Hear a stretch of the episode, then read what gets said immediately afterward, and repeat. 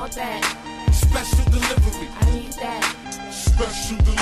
Welcome to the Special Delivery Damn Near Daily podcast. I'm your host, Special, and this is episode number 26 of the Special Delivery 30 Podcast Challenge, where I'm just trying to give you 30 podcasts in however long it takes. Special Delivery is all about new music, whether it's me highlighting new music that just dropped or sitting down with artists to break down their latest project. If that sounds good to you, make sure to hit that follow or subscribe button on whatever you're listening on.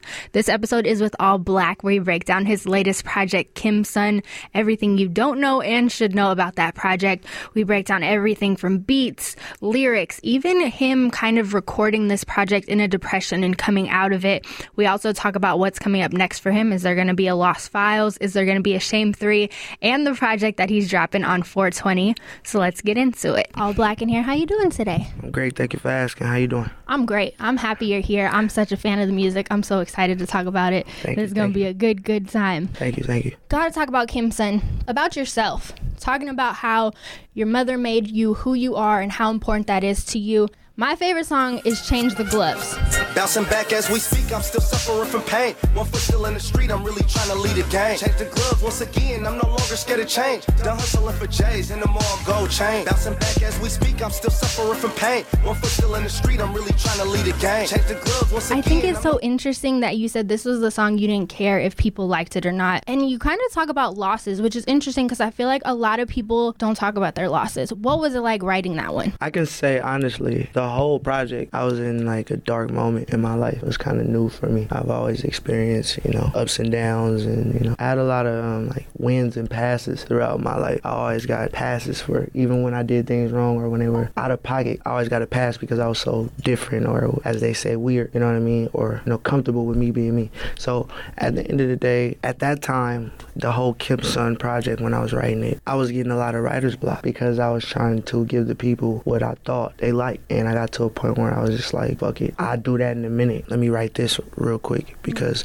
I do look at the music as a diary. You know I mean? That's how I express myself. I'm known for uh, donating my ear and I'm the vent box, you know, amongst, you know, my peers and my family. So the music is, that's who I've been to. I've been to the microphone. So the Change the Gloves was a verse and then a month later was another verse. And then the hook wasn't even the hook. it wasn't even a hook. That hook was the ending of a verse to a whole nother song. But I was in the studio like, oh, I gotta do something, I gotta do something. And I did that. And when it came out, I was like, damn, wow, like I'm I'm simping. Like I'm tripping. But I didn't understand none of it until it dropped. Because once the project dropped, I was in a whole different area. My whole mind was on something completely different. I was out of that dark cloud. So I was like, damn, like that's how I was feeling at that moment. Damn, I didn't even know. I think that's the craziest part of like, you know what I mean, whether you're in a dark place, a lot of people experience like panic attacks and stuff like that. And that clarity when you come out of that and like looking back on it is so strong. So to have that in a right. song and to look back at that dark place and be like, oh shit, like I didn't even realize how bad it was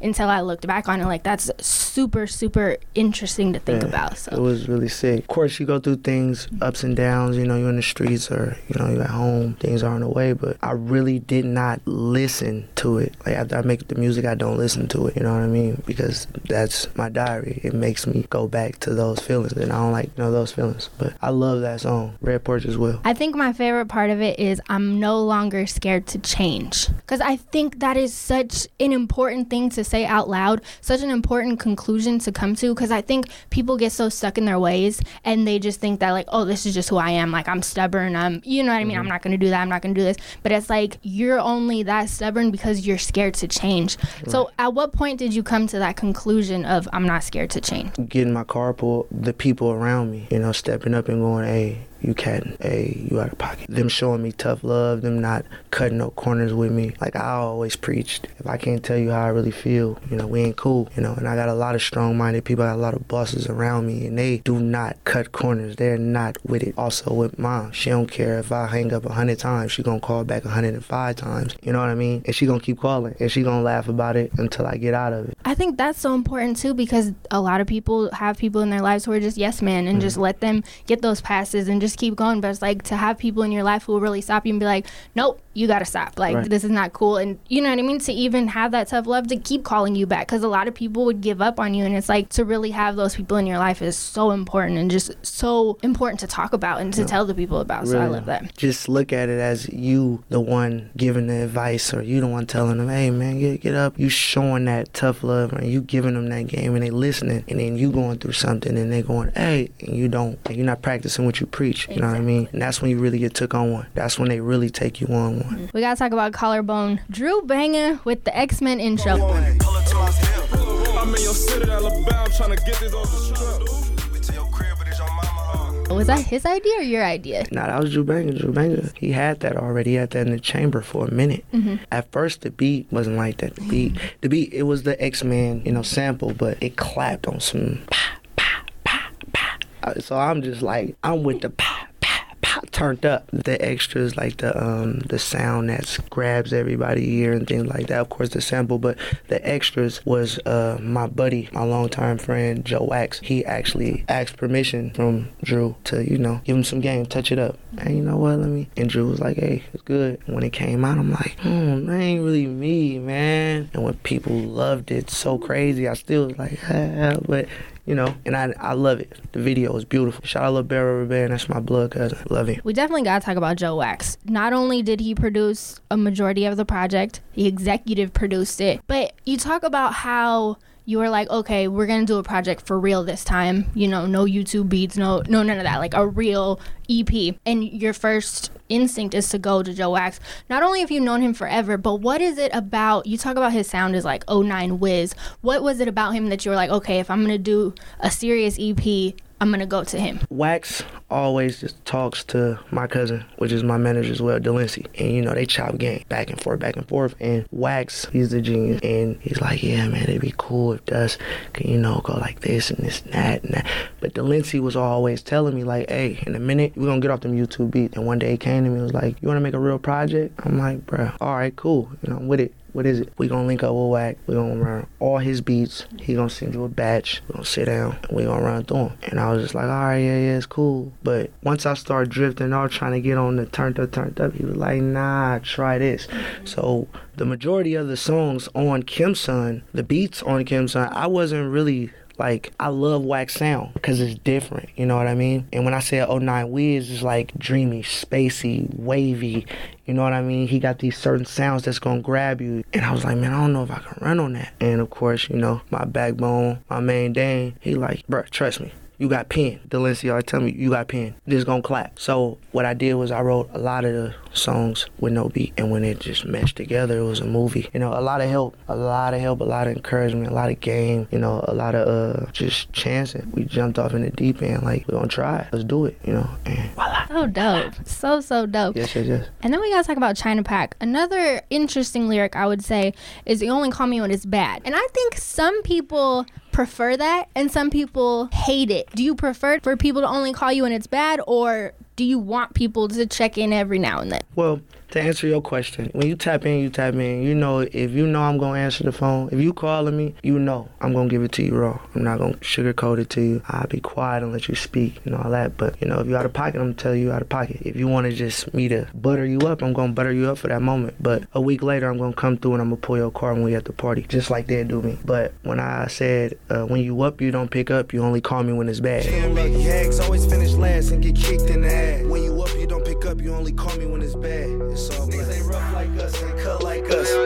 Ain't tough like us, eat beef like When us. it's up, meaning that when you got a check, when everything's going good, when it's lit, you know where to be found. When it gets sickle cell, when it's out of pocket, some things come crashing down or the seatbelt off, you know, the 12 gauge on your back, you want to call me. That's Buck Wild. I've always jumped and told him, like, you know, that ain't cool, but I got to a point where I was just like, nah, we ain't gonna play that role. I like how you caught that though. And they get there, they go, oh my God, my car blew up, then my shoe fell off, then Fred beat me up and drop you- me off, and and, then need I need I need to borrow forty dollars. Yeah.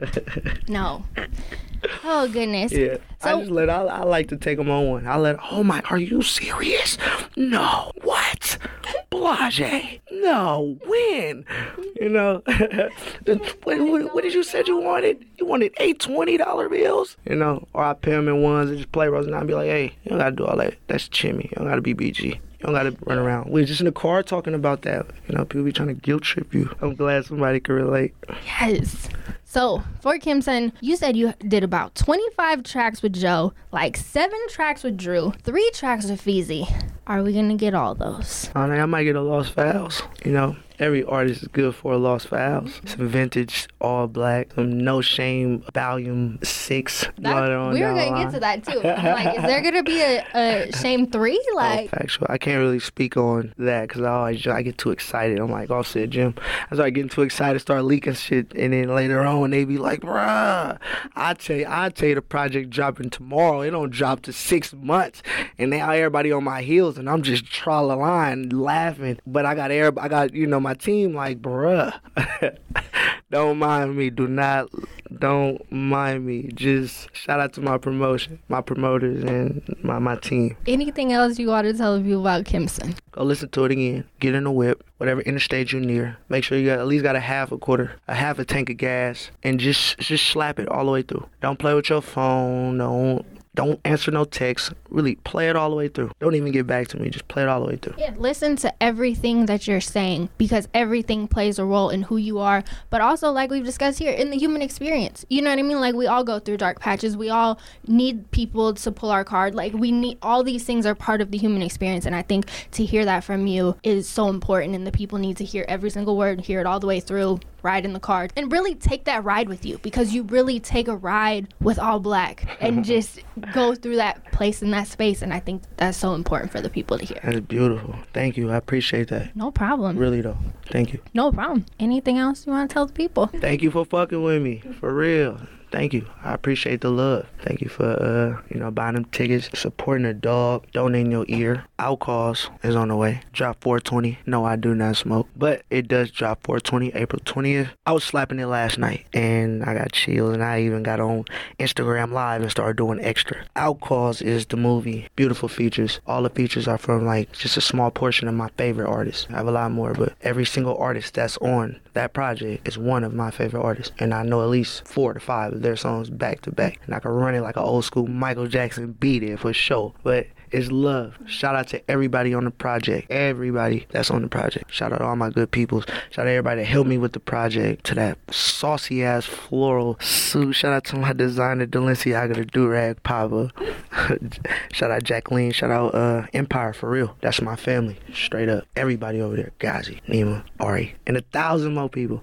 Shout out to the whole um, Play Runners Association. We're gonna take it on with 20 second ways, and I appreciate you. And that's it. Yay! Thank you, thank you, thank you, thank you, thank you. Bye. I gotta go. I gotta go. I gotta go. I gotta go. Max sleep. And thank you so much for checking out this episode. If you haven't already, make sure to hit that follow or subscribe button on whatever you're listening on, and reach out to me. Let me know what your favorite part of this episode was. I'm on Twitter at Special Says, and on Instagram it's at Special Says as well.